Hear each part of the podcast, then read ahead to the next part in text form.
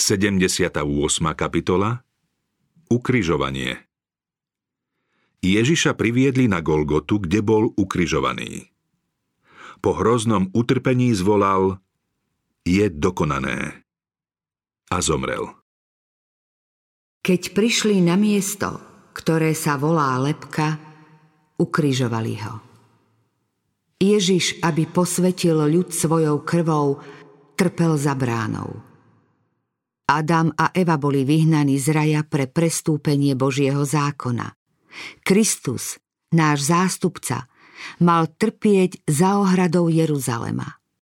Slová Kristus nás vykúpil spod kliatby zákona tým, že sa za nás stal kliatbou, majú hlboký význam. Zo súdnej siene na Golgotu sprevádzal Ježiša obrovský zástup – Správa o jeho odsúdení sa rozniesla po celom Jeruzaleme a ľudia všetkých vrstiev a postavenia sa náhlili na miesto ukryžovania. Kňazi a poprední muži slúbili, že ak im bude Kristus vydaný, nebudú trápiť jeho nasledovníkov a preto sa učeníci i veriaci z mesta a okolia pridali k zástupu za spasiteľom. Keď Ježiš prešiel bránou Pilátovho nádvoria, položili na jeho zranený a krvácajúci chrbát kríž, pripravený pôvodne pre Barabáša. Dvaja Barabášovi spoločníci mali byť popravení spolu s Ježišom a každý z nich mal tiež niesť svoj kríž. Spasiteľovo bremeno bolo príliš ťažké, než aby ho taký zoslabnutý mohol uniesť. Od veľkonočnej večere, pri ktorej bol so svojimi učeníkmi, nejedol ani nepil. V Gecemanskej záhrade prežíval nadľudský zápas so satanskými mocnosťami. Zakúsil bolesť zrady a videl, ako ho učeníci opustili a utiekli. Odviedli ho Ganášovi, potom ku Kaifášovi a k Pilátovi. Od Piláta šiel k Herodesovi a znova k Pilátovi. Vytrpel jednu urážku za druhou, výsmech za výsmechom. Dvakrát ho bičovali. Cez celú noc znášal neznesiteľné príkorie. Kristus nezlyhal. Prehovoril len preto, aby oslávil Boha. Po celý čas potupného výsluchu, ktorý mal byť súdom, si zachoval dôstojnosť a pokoj. Keď však po druhom zbičovaní položili naň kríž, jeho krehké ľudské telo to nevydržalo. Vysilený pod ťarchou bremena padol. Dav, ktorý sprevádzal spasiteľa, videl, aký je bezvládny, ale nikto z prítomných neprejavil súcit.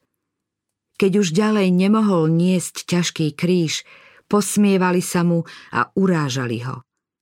Znova mu ho položili na chrbát a on opäť od vysilenia padol. Jeho nepriatelia videli, že toto bremeno už ďalej neunesie.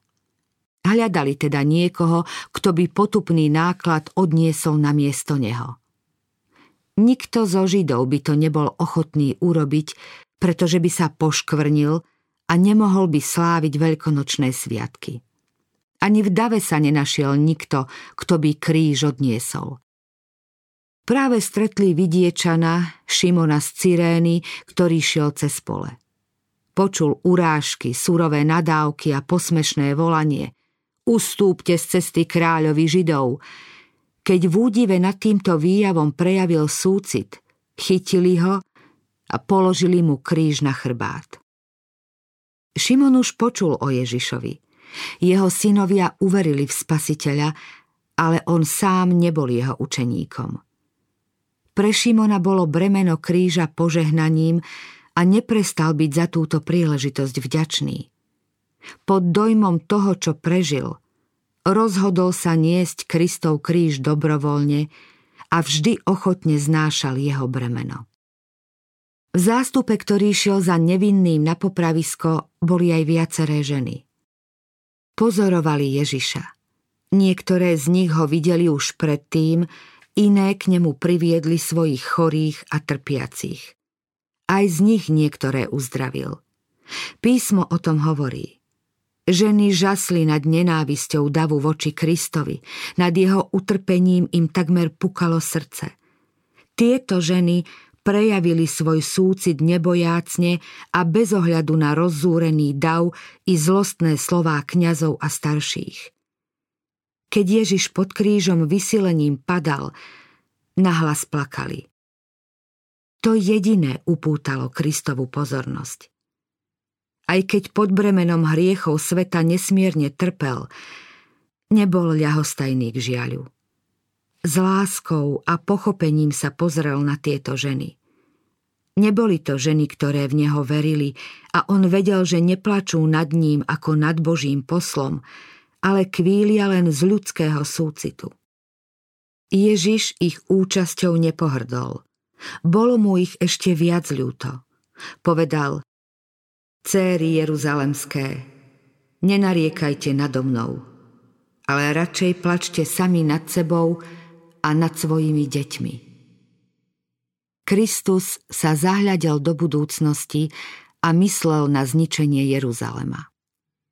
V onej strašnej dobe nejedna z tých, ktoré teraz nad ním plakali, zahynie aj so svojimi deťmi. Od pádu Jeruzalema prešiel Ježiš v myšlienkach k oveľa závažnejšiemu súdu. V záhube nekajúcného mesta videl symbol konečného zničenia celého sveta. Povedal, vtedy začnú hovoriť vrchom, padnite na nás a kopcom prikryte nás. Lebo keď toto robia so zeleným stromom – čo sa bude diať so suchým. Zeleným stromom bol mienený sám Ježiš, nevinný vykupiteľ. Boh dovolil, aby jeho hnev, namierený proti prestúpeniu, dopadol na jeho milovaného syna. Ježiš bol ukrižovaný za hriechy ľudstva. Aké utrpenie bude musieť znášať hriešnik, ak zotrvá v hriechu? Každý nekajúcný a neveriaci človek bude musieť okúsiť neopísateľný žiaľ a zúfalstvo. Mnohí ľudia, ktorí spasiteľa sprevádzali na Golgotu, volali kedysi radostné Hosanna a mávali palmovými vetvami, keď víťazoslávne vchádzal do Jeruzalema. Niektorí z tých, čo mu prevolávali na slávu, lebo to vtedy robili mnohí, Teraz spolu s ostatnými kričali Ukrižuj ho, ukrižuj ho. Keď Kristus vchádzal slávnostne do Jeruzalema, nádeje učeníkov vrcholili.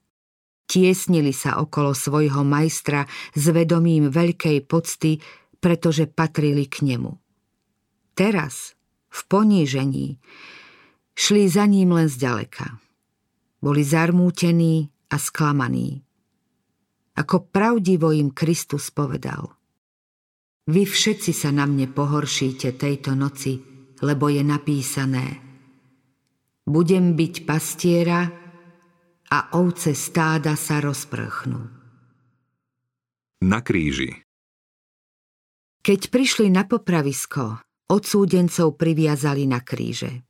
Dvaja lotry sa v rukách mučiteľov vspierali, Ježiš však neodporoval. Ježišova matka, ktorú podopieral milovaný učeník Ján, šla za svojim synom na Golgotu.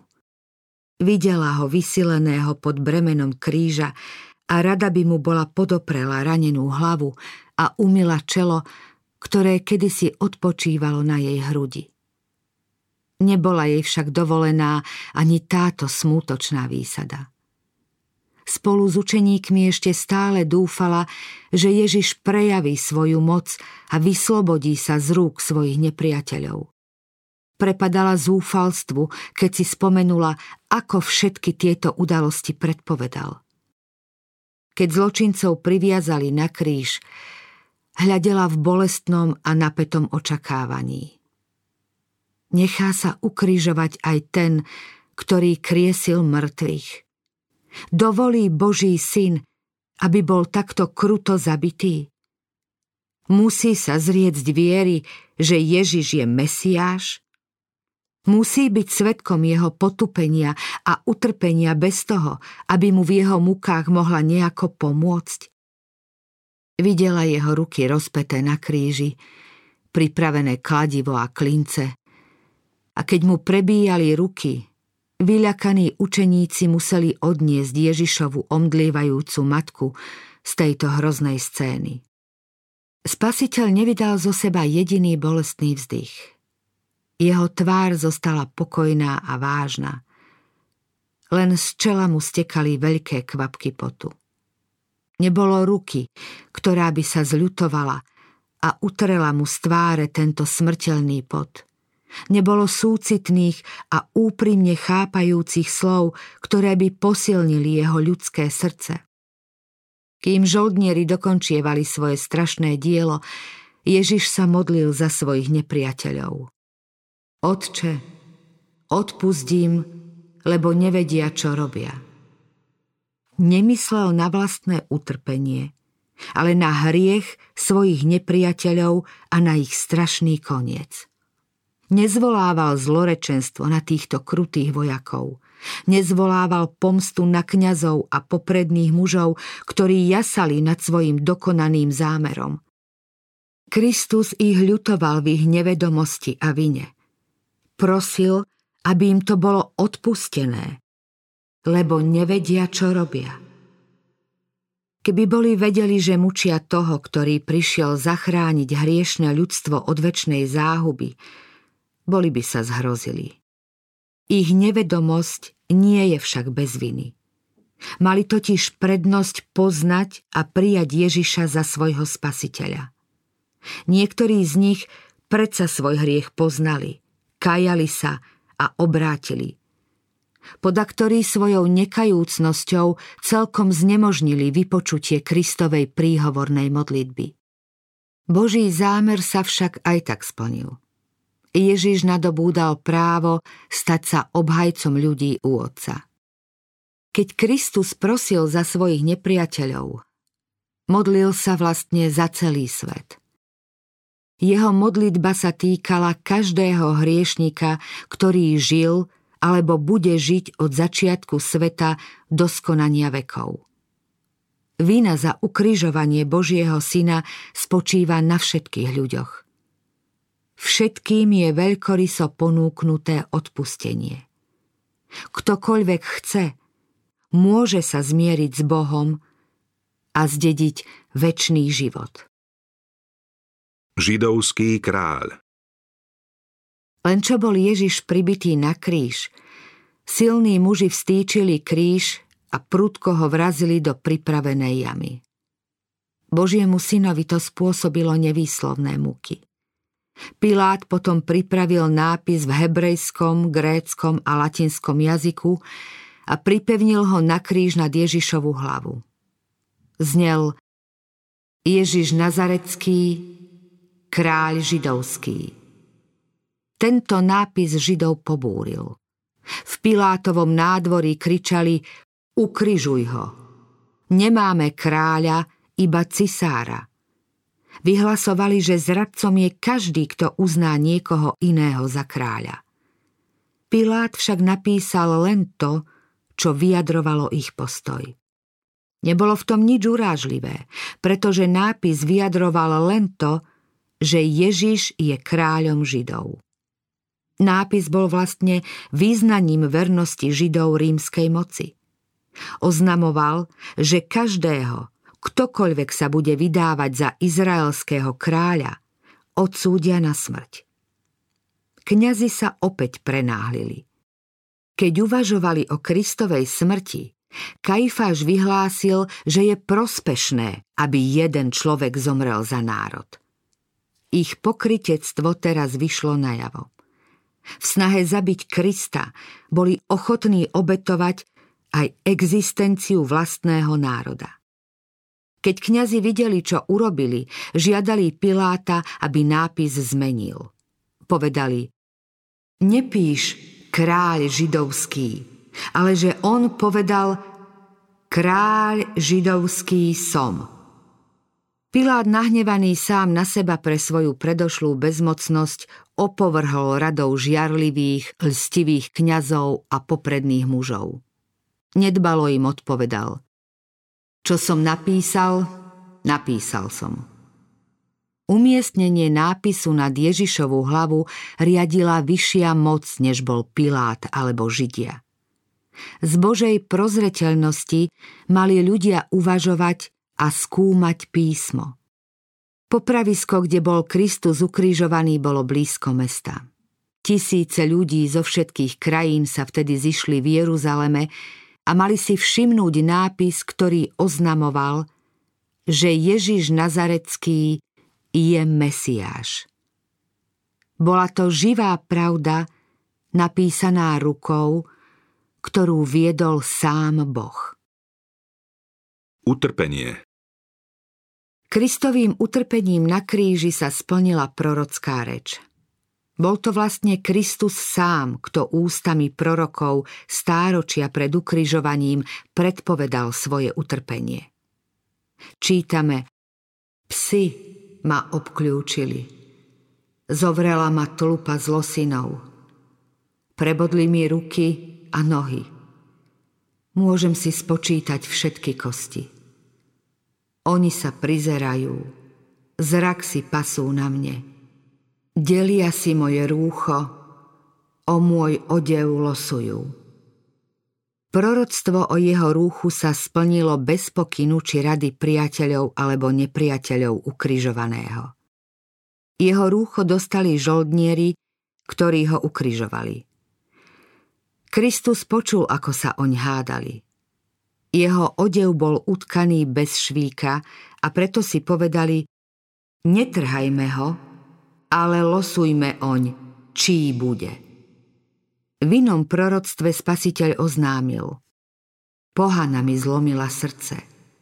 Som z toho celkom chorý.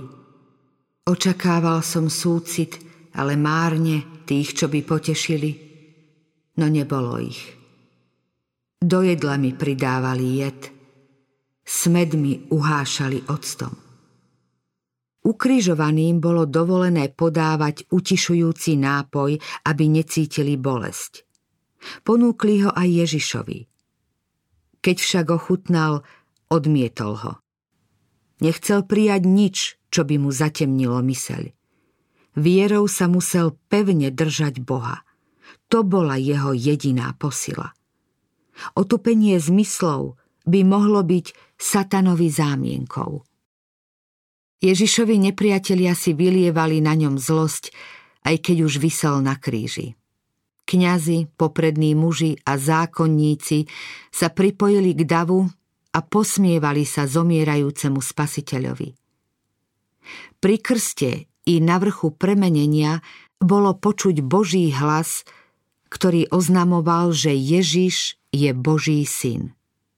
Skôr ako bol Kristus zradený, sám Otec opätovne potvrdil jeho božstvo – Teraz však tento nebeský hlas mlčal. Nebolo počuť nejaké svedectvo o Kristovi. Sám znášal potupu a výsmech zo strany bezbožných ľudí. Ak si Boží syn, zostup z kríža. Nech zachráni aj seba, ak je Kristus. Pomazaný, ten vyvolený. Na púšti pokušenia Satan vyhlásil. Ak si Boží syn, rozkáž, aby sa z týchto kameňov stali chleby. Ak si Boží syn, vrhni sa dolu zo strechy chrámu. A Satan bol so svojimi anielmi prítomný v ľudskej podobe aj pri kríži. Najväčší nepriateľ a jeho zástupy spolupracovali s kňazmi a poprednými mužmi. Učitelia tu podnecovali nevedomý dav k nenávisti voči tomu, ktorého mnohí z nich nikdy nevideli a nútili ich svedčiť proti nemu. Satanské šialenstvo spájalo kňazov, popredných mužov, farizejov a sfanatizovaný dav.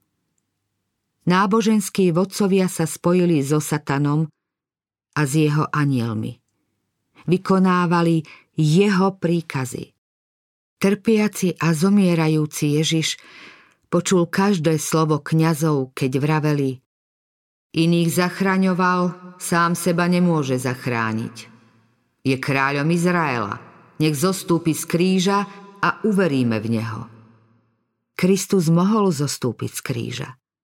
Vlastnú záchranu však odmietol preto, aby hriešnik mohol mať nádej na odpustenie a Božiu priazeň. Títo muži, ktorí sa považovali za vykladačov proroctiev, sa spasiteľovi vysmievali práve tak, ako to bolo v proroctve predpovedané. Vo svojej slepote však nezbadali, že naplňajú prorockú reč. Tí, čo výsmešne volali, dúfal v Boha, nech ho teraz vyslobodí, ak ho má rád. Veď povedal, som Boží syn. Ani nepomysleli, že ich svedectvo bude znieť po celé veky. No aj tieto výsmešné slová prebúdzali v ľuďoch nebývalý záujem o štúdium písma. Múdri ľudia ich počuli, skúmali, zvažovali a modlili sa. Starostlivým porovnávaním výrokov písma poznávali význam Kristovho poslania. Nikdy predtým nebol Ježiš tak všeobecne známy, ako keď vysel na kríži. Mnohí z tých, ktorí na vlastné oči videli ukrižovanie a počuli Ježišove slová, boli zasiahnutí svetlom pravdy.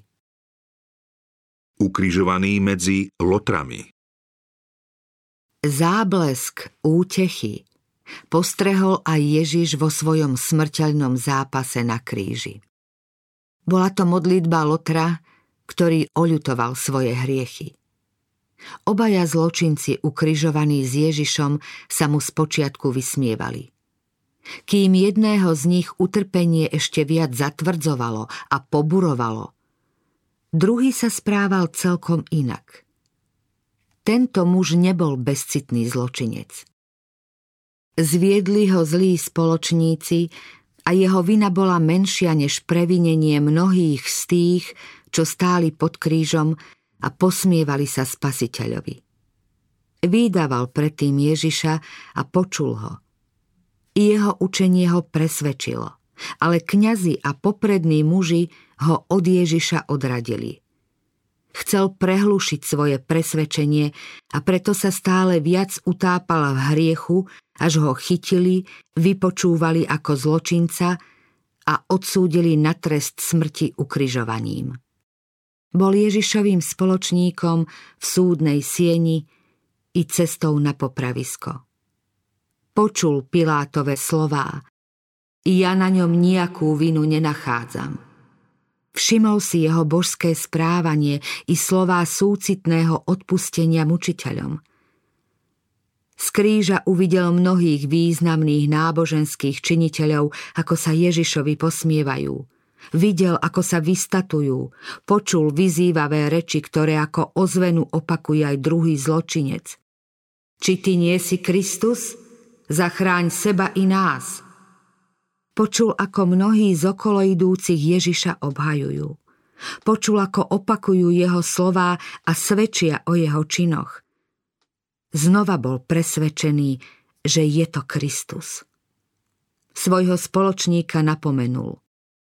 Ani ty sa nebojíš Boha, hoci si takisto odsúdený?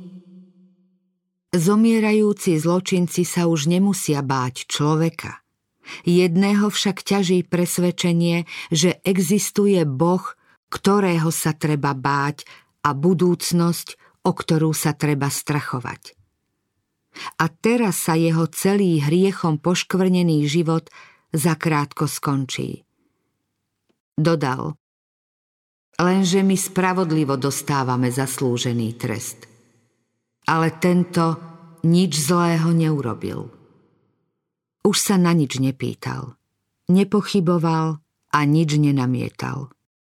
Tento Lotor po odsúdení za zločin stratil nádej a zmocňovalo sa ho zúfalstvo. Napriek tomu ho však na podiv napadli aj nové myšlienky.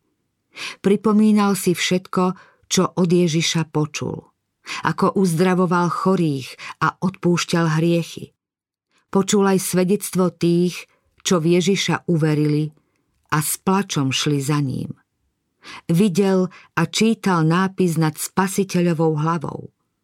Počul, ako podaktorí z okolo idúcich tieto slová opakovali so zármutkom, no iný výsmešne. Duch Svetý mu osvietil myseľ a postupne pospájal jednotlivé články reťazca dôkazov. V zmučenom, posmievanom a ukrižovanom Ježišovi poznáva Božieho baránka, ktorý sníma hriech sveta. V nádeji a úzkosti, bezmocným hlasom obracia sa tento zomierajúci hriešník k zomierajúcemu spasiteľovi. Volá Ježišu, rozpomeň sa na mňa, keď prídeš do svojho kráľovstva. Odpoveď prišla okamžite. Bolo počuť vľúdne a zvučné slová plné lásky, súcitu a moci. Amen. Hovorím ti dnes, budeš so mnou v raji.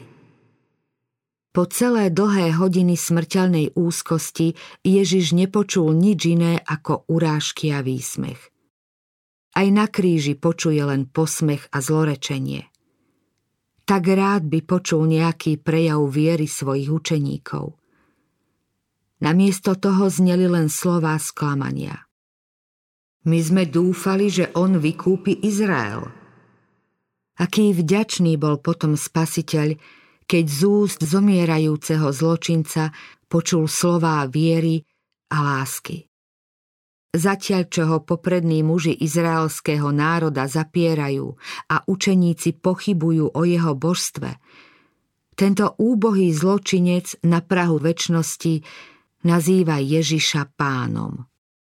Mnohí ho ochotne tak volali, keď robil divy a potom, keď vstal z mŕtvych. Nikto sa však k nemu nehlásil, keď zomieral na kríži, okrem kajúcného lotra, ktorý bol zachránený v poslednej chvíli. Tí, čo stáli pod krížom, počuli, ako zomierajúci zločinec nazval Ježiša pánom. Hlas tohto kajúcnika upútal ich pozornosť.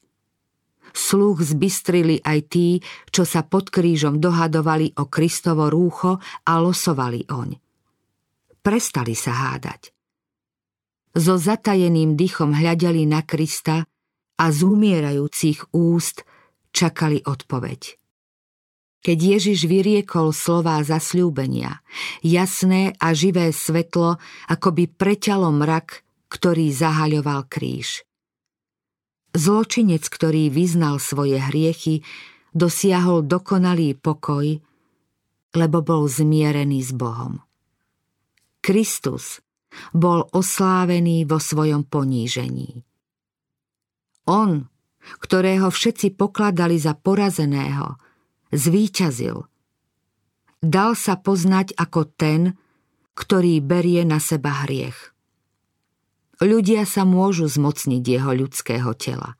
Môžu raniť jeho sveté spánky trňovou korunou. Môžu z neho strhnúť rúcho a dohadovať sa oň. Nemôžu ho však pripraviť o moc odpúšťať hriechy. Svojim zomieraním svedčí o svojom božstve a otcovej sláve. Vždy je ochotný vypočuť a zachrániť. Má kráľovské právo dať život každému, kto prostredníctvom neho prichádza k Bohu. Amen ti hovorím dnes, budeš so mnou v raji. Kristus nesľúbil, že Lotor s ním bude v raji ešte v ten deň, veď sám v ten deň do raja nešiel. Odpočíval v hrobe a po zmrtvých vstaní povedal Ešte som nevystúpil k Otcovi. Zasľúbenie však vyslovil v deň ukrižovania, v deň zdanlivej porážky a temnoty. Dnes, keď Kristus zomiera na kríži ako zločinec, ubezpečuje úbohého hriešnika budeš so mnou v raji. Židia ukrižovali zločincov z jednej i druhej strany Ježiša v prostriedku. Bolo to podľa príkazu kňazov a popredných mužov. Tým sa malo zdôrazniť, že Kristus je zo všetkých troch ukrižovaných najväčším zločincom. Tak sa naplnilo písmo. Počítaný bol s priestupníkmi. Kňazi však nepochopili význam svojho činu. Ako bol Kristus ukrižovaný v prostriedku medzi lotrami, tak bol jeho kríž v prostriedku hriešného sveta. Slova odpustenia, ktoré povedal kajúcnemu zločincovi, zapálili svetlo, ktoré bude svietiť do najodľahlejších končín zeme. Nebeskí anieli v údive hľadeli na nekonečnú lásku Ježiša, ktorý aj v najväčších duševných a telesných mukách myslel len na iných a povzbudzoval dôveru kajúcného človeka. Vo svojom ponížení oslovil jeruzalemské céry. Ako kňaz a zástanca sa prihováral u otca, aby odpustil jeho vrahom. Ako láskavý spasiteľ odpustil hriechy Lotrovi, ktorý činil pokánie. Ježiš a jeho matka v zástupe tých, čo stáli pod krížom, jeho pozornosť upútala jediná tvár. Pod krížom stála jeho matka, ktorú podopieral učeník Ján. Nemohla opustiť svojho syna. Ján, ktorý vedel, že koniec je blízko, ju znova doviedol pod kríž. Kristus v hodine smrti nezabudol na svoju matku – Videl jej strápenú tvár a podíval sa aj na Jána. Matke povedal, žena, hľa tvoj syn. Potom oslovil Jána, hľa tvoja matka. Ján pochopil Kristove slová a prijal tento prejav dôvery. Odvtedy vzal Máriu k sebe a s láskou sa o ňu staral akýto súcitný a láskavý spasiteľ. V celom svojom telesnom utrpení a duševnej úzkosti pamätal na svoju matku. Nemal peniaze, aby sa mohol o ňu postarať. Videl však, že Ján ho miluje a preto mu ako vzácný odkaz zveril svoju matku. Tým jej zabezpečil to najnevyhnutnejšie, láskavý súcit človeka, ktorý ju miloval, pretože ona milovala Ježiša. Ján prijal starostlivosť o Máriu ako svetú povinnosť a získal tým veľké požehnanie. Stále mu pripomínala jeho milovaného majstra. Dokonalý príklad Kristovej synovskej lásky žiari s rovnakou intenzitou dodnes. Takmer 30 rokov dennodenne pomáhal Ježiš niesť bremeno starostí domova. Aj teraz, vo svojom poslednom utrpení, myslí na svoju zarmútenú, ovdovenú matku. Podobný duch sa prejaví v každom učeníkovi nášho pána. Tí, čo nasledujú Krista, si uvedomia, že úcta a starostlivosť o rodičov patrí k ich náboženstvu. Srdce, ktoré ovláda Kristova láska, sa nikdy nezabudne súcitne a láskavo postarať o otca a matku. Posledné chvíle utrpenia A teraz pán väčšnej slávy zomiera ako výkupné za spásu ľudstva. Keď Kristus prinášal svoj drahocenný život, Neposilňovala ho víťazoslávna radosť.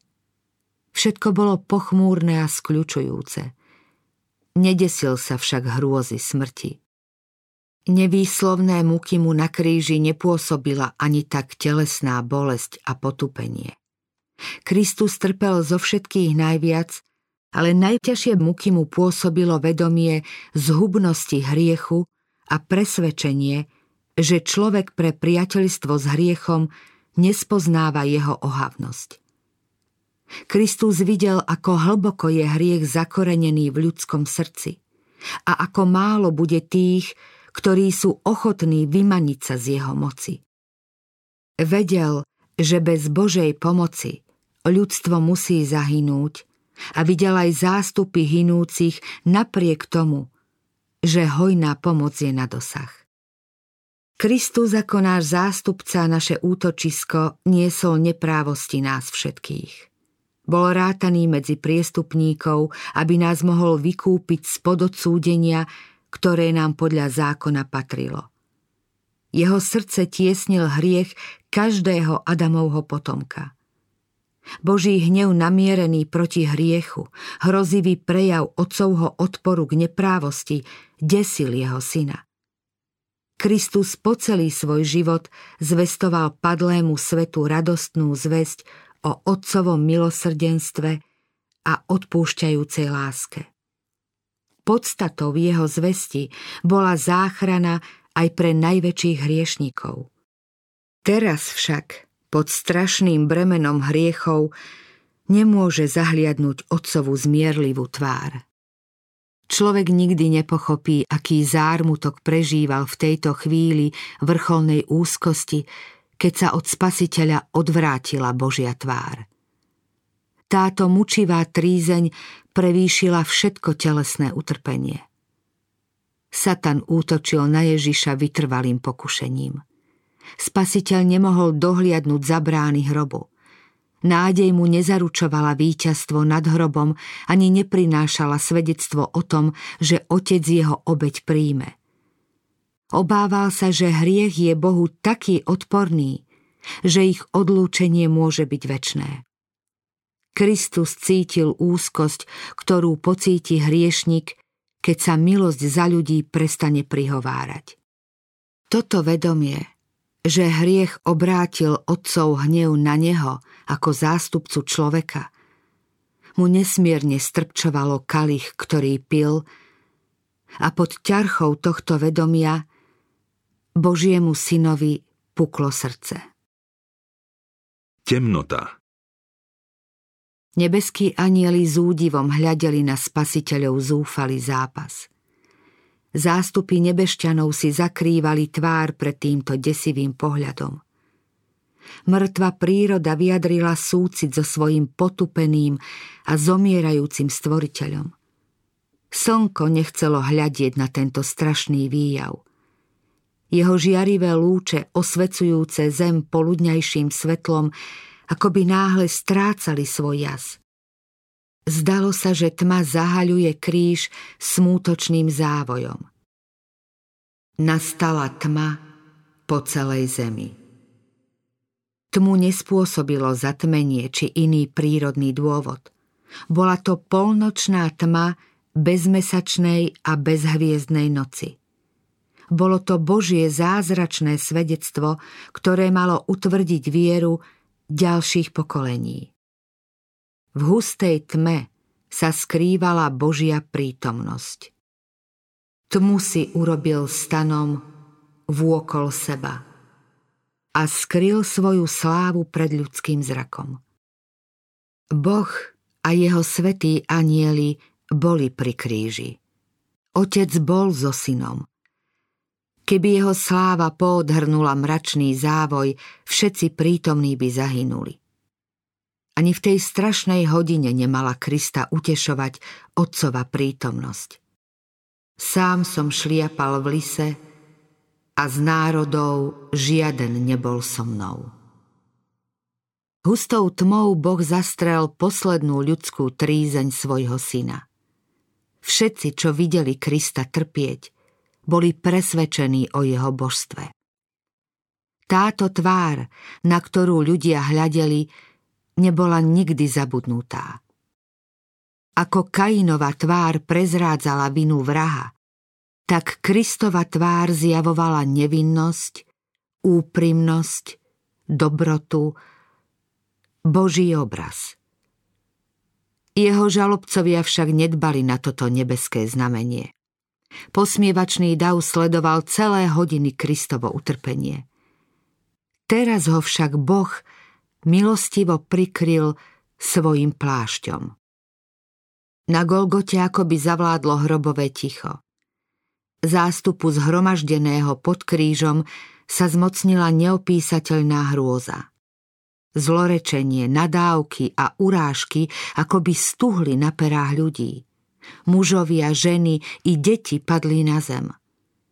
Chvíľami temnotu pretínali blesky a osvecovali kríž i ukrižovaného vykupiteľa. Kňazi, poprední muži, zákonníci, tí, čo Krista ukrižovali, i dav si mysleli, že prišla hodina odplaty. Po chvíli niektorí šepkali, že Kristus teraz zostúpi z kríža. Iní sa vracali do mesta, byli sa do prs a v hrôze plakali. O deviatej hodine sa začalo vyjasňovať, ale spasiteľa ešte stále zahaľovala tma. Temnota bola symbolom strašnej trízne, ktorá spasiteľovi zvierala srdce. Ľudské oko nemohlo preniknúť mrak, ktorý obklopoval kríž a o to viac nemohol nikto preniknúť hlbokú temnotu, ktorá sa zmocňovala Kristovho uboleného vnútra. Zdalo sa, že blesky Božieho hnevu mieria na ukrižovaného. Potom Ježiš hlasito vykríkol. Eloi, Eloi, lama sabachtani.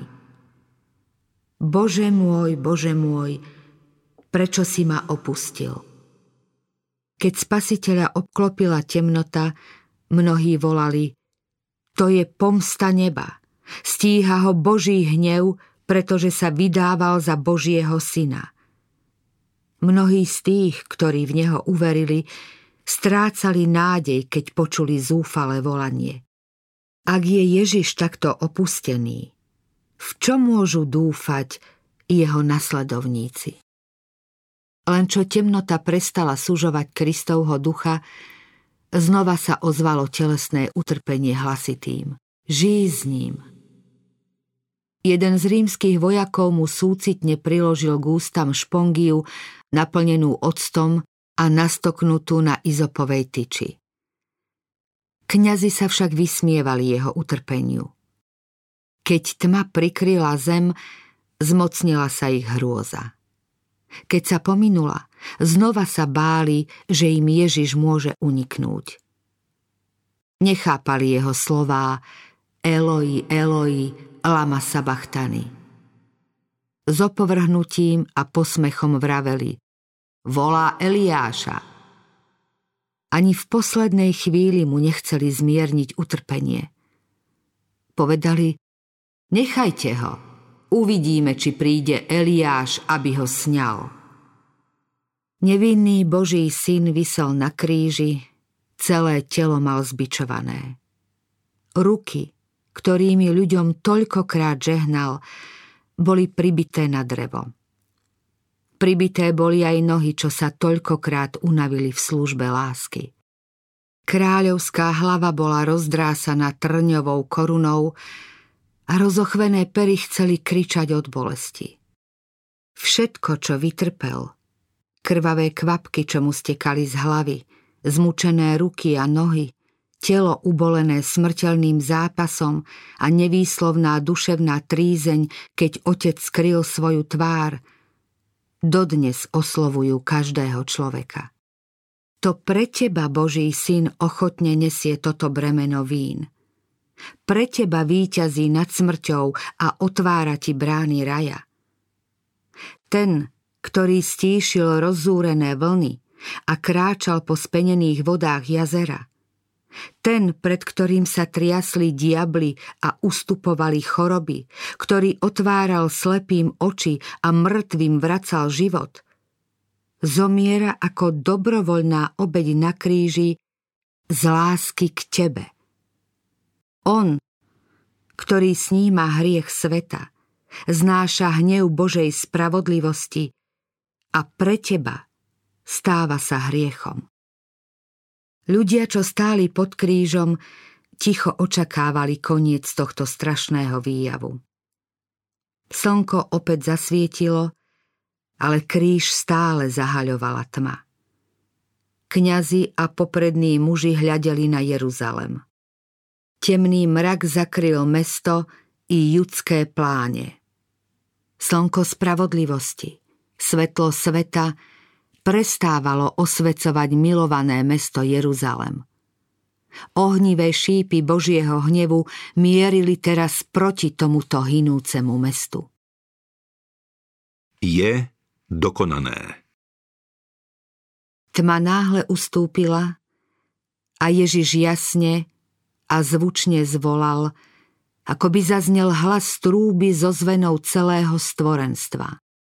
Dokonané je. Otče, do tvojich rúk porúčam svojho ducha. Zvláštne svetlo osvietilo kríž a spasiteľová tvár žiarila slávou slnečného jasu. Sklonil hlavu na hruď a zomrel. V strašnej temnote, zdanlivo opustený Bohom, vypil Kristus do dna kalich ľudskej biedy. V tých strašných hodinách sa spoliehal na dôkazy doterajšej otcovej lásky. Poznal povahu svojho otca. Chápal jeho spravodlivosť, milosrdenstvo i nesmiernu lásku. Neochvejne veril v toho, ktorého vždy rád poslúchal. Keď sa tak odovzdane zveril Bohu, pominul sa aj pocit straty otcovej priazne. Kristus zvíťazil vierou. Nikdy predtým nebola zem svetkom podobnej udalosti. Ohromený zástup hľadel na spasiteľa so zatajeným dychom. Temnota opäť zahalila zem a ozvalo sa hromové dunenie. Nastalo prudké zemetrasenie. Ľudia sa potácali a padali jeden cez druhého. Nastal divoký zmetok a zdesenie. Z okolitých hôr s rachotom padali skaly do údolia. Hroby sa otvárali a vydali svojich mŕtvych. Ako by sa celé stvorenstvo trieštilo na atómy. Kňazi, poprední muži, žoldnieri, kati i ľud onemeli hrôzou a popadali na zem. Keď z Kristových úst zaznel mocný výkrik Dokonané je, Kňazi v chráme vykonávali obetný obrad. Bol práve čas večernej obete. Mal byť zabitý baránok, predstavujúci Krista.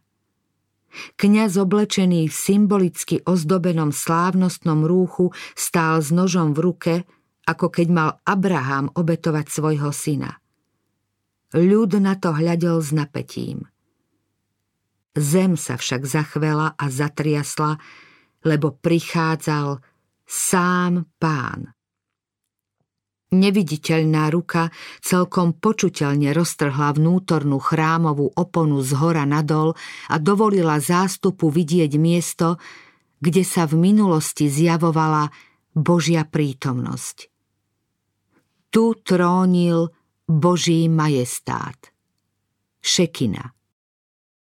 Boh tu nad zľutovnicou zjavoval svoju slávu.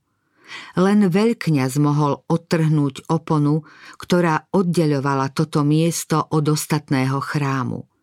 Vstupoval sem raz v roku, aby vykonal obrad zmierenia za hriechy ľudu. Opona sa teraz roztrhla na dvoje. Svetiňa svetých v pozemskom svetostánku prestala byť posvetným miestom. Všade nastal údes a zmetok. Kňaz chcel zabiť obeď, ale nôž mu vypadol z rozochvenej ruky a baránok utiekol. Pri smrti Božieho syna sa stretol symbol so skutočnosťou. Bola prinesená tá najväčšia obeď. Cesta do svetine svetých je otvorená pre všetkých je pripravená nová a živá cesta. Hriešne, kajúcne ľudstvo už nemusí čakať na príchod veľkňaza. Od teraz bude spasiteľ slúžiť ako kňaz a obhajca v nebesiach. Zhromaždených akoby oslovil hlas Teraz sa skončili všetky obete za hriech. Boží syn prišiel podľa svojho slova – Hľa prichádzam. Vo zvitku knihy je napísané o mne, aby som plnil Tvoju vôľu, Bože. Raz navždy vošiel do svetine so svojou vlastnou krvou a tak získal väčné vykúpenie.